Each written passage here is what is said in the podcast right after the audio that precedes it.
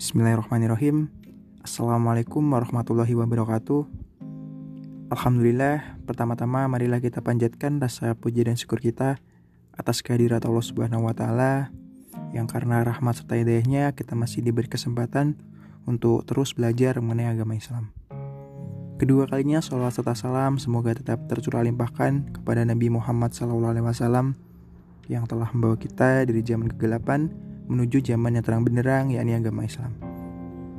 Alhamdulillah di podcast episode 24 ini kita akan berkisah dengan kisah yang berjudul Kisah seorang perempuan dengan ibunya. Al-Hakam bin Sinan menceritakan kepada kami dari Munifah binti Rumi, dia berkata, Waktu itu saya sedang berada di Mekah ketika saya melihat ada seorang perempuan yang di sekelilingnya berkerumun banyak orang dan mengajukan berbagai pertanyaan. Lalu, Aisyah bertanya kepadanya, "Kenapa tanganmu lumpuh?"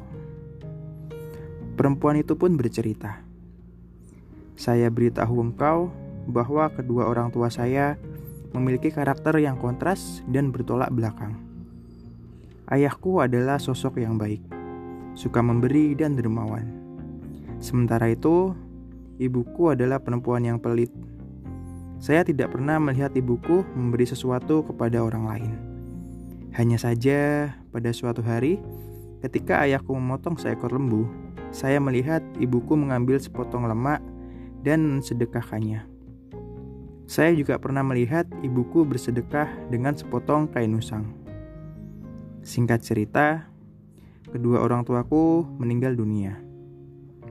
Kemudian pada suatu malam, saya bermimpi melihat ayahku berada di sebuah kolam dengan banyak panci sedang memberi minum kepada orang-orang.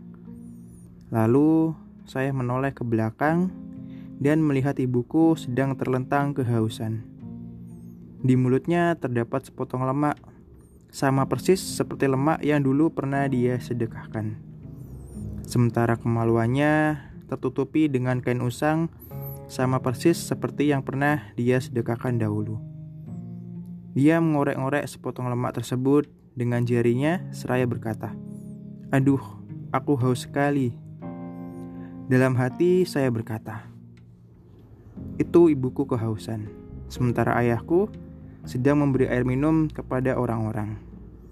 Saya akan mengambilkan air untuknya dari kolam ayahku itu. Kemudian saya ambil salah satu panci dan mengisinya dengan air, lalu saya bawa kepada ibuku. Tiba-tiba saya mendengar suara dari langit menyeru, "Perhatian, barang siapa yang memberi perempuan itu minum, maka tangan kanannya akan lumpuh." Pada pagi harinya, saya mendapati tanganku ini lumpuh seperti yang kau lihat. Wassalamualaikum warahmatullahi wabarakatuh.